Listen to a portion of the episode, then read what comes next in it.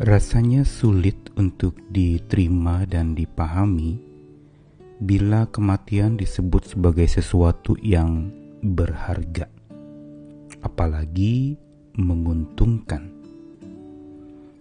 Mungkin kematian yang berharga sering kali dimaknai sebagai sebuah kematian yang melegakan, karena yang berpulang itu orang yang menjadi sumber permasalahan bagi banyak orang, atau kematian itu menjadi sesuatu yang menguntungkan bila yang berpulang itu adalah orang yang selalu mendatangkan kerugian. Bisa jadi orang memaknainya demikian. Kematian berharga dan menguntungkan memang sulit untuk dipahami. Namun, kitab suci justru mengatakan kedua hal ini mengenai kematian, yaitu berharga dan menguntungkan. Apakah maksudnya? Saya Nikolas Kurniawan menemani lagi di dalam Sabda Tuhan yang menyapa kita hari ini dari dua bagian firman Tuhan dari Mazmur 116 ayat 15 Berharga di mata Tuhan kematian semua orang yang dikasihinya. Dan dari perjanjian baru Filipi pasal 1 ayat 21. Karena bagiku hidup adalah Kristus dan mati adalah keuntungan. Dua bagian firman Tuhan ini ditulis oleh orang yang terkait atau mengalami bagaimana hidupnya terancam oleh maut. Pemasmur di dalam 116 tertulis sebuah judul yang diberikan oleh Alkitab Bahasa Indonesia yaitu Terluput dari Belenggu Maut. Ungkapan pemazmur di sini menceritakan tentang bagaimana ia boleh selamat dari kejaran maut dan dia tidak jadi mati. Namun demikian, dia tetap mempunyai iman bila ia mati, maka itu adalah sesuatu yang berharga di mata Tuhan. Karena kematian semua orang yang dikasihi Tuhan itu berharga sebagaimana dituliskannya. Keberhargaan kematian di dalam Tuhan adalah karena kasih Tuhan yang memenuhi orang tersebut, sehingga kematian yang menjadi begitu berharga bagi dirinya. Dia mengalami betapa berpulang ke rumah Tuhan itu berarti berpulang ke kasih Tuhan, ke hatinya, ke cintanya yang dalam dan sangat dahsyat itu. Bagian kedua surat Filipi ditulis oleh Paulus yang juga hidupnya sedang dihadang maut. Ia sedang dipenjara dan resiko kematian sudah selalu dekat menghampiri dia dengan berbagai macam tudingan-tudingan terhadap Rasul Paulus atas pelayanannya yang dianggap menyebarkan berita yang tidak benar mengenai Kristus. Dan bagi Paulus, kalaupun sampai ia mati, ia mengatakan kematian adalah keuntungan. Hidup adalah Kristus dan mati adalah untung. Mengapa untung?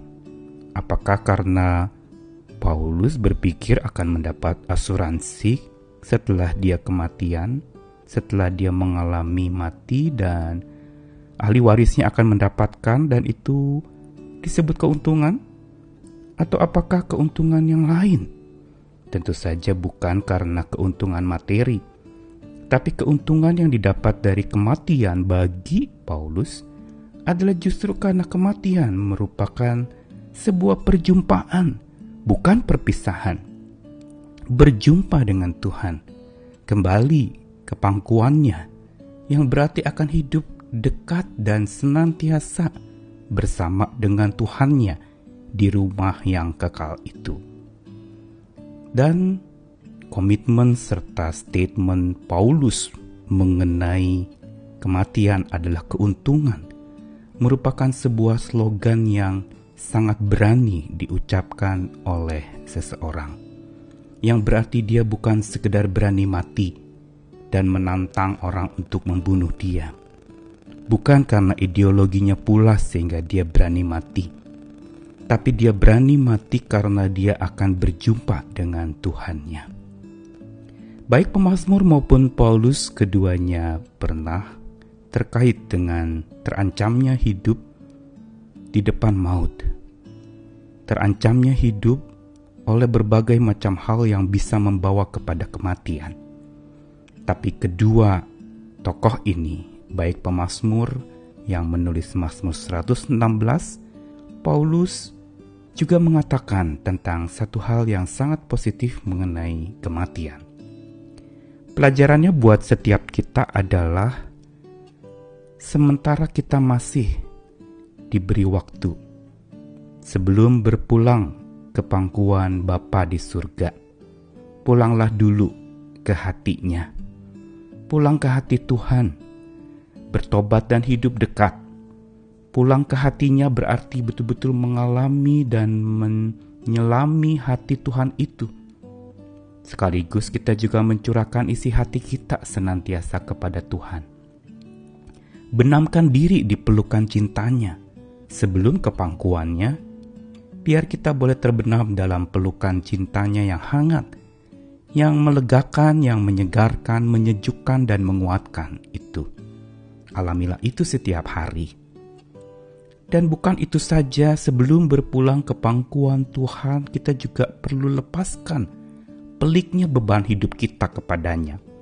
Ini menjadi tanda reaksi atau respons kita terhadap kasih dahsyat Tuhan Cintanya yang merangkul kita membuat kita mau melepaskan segala beban hidup kita, karena pelukan dan rangkulan cintanya itu melegakan luar biasa.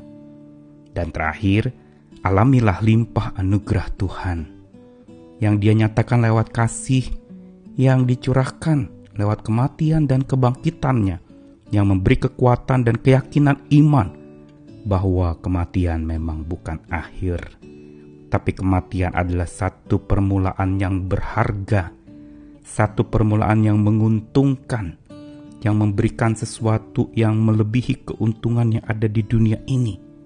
Dan itu hanya kita dapat dari kasih Tuhan yang amazing, kasih Allah yang luar biasa. Itulah yang menjadi andalan kita membuat kematian menjadi begitu berharga dan menguntungkan. Setiap saat Tuhan bisa panggil kita pulang ke pangkuannya. Sebelum waktu itu tiba yang kita tidak tahu kapan, biar pulanglah ke hatinya, benamkan diri dalam peluk cintanya, lepaskan pelik beban kepadanya, alamilah limpah anugerahnya. Selamat mengarungi kehidupan sampai akhir bersama dengan Tuhan, dan awalilah hidup kekal itu juga nanti bersama-sama dalam persekutuan kekal dengan Tuhan kita yang memberi damai, ketenangan, keyakinan iman, dan kekuatan untuk selalu hidup penuh dengan kemuliaan Tuhan. Selamat menjalani lagi hari ini. Amin.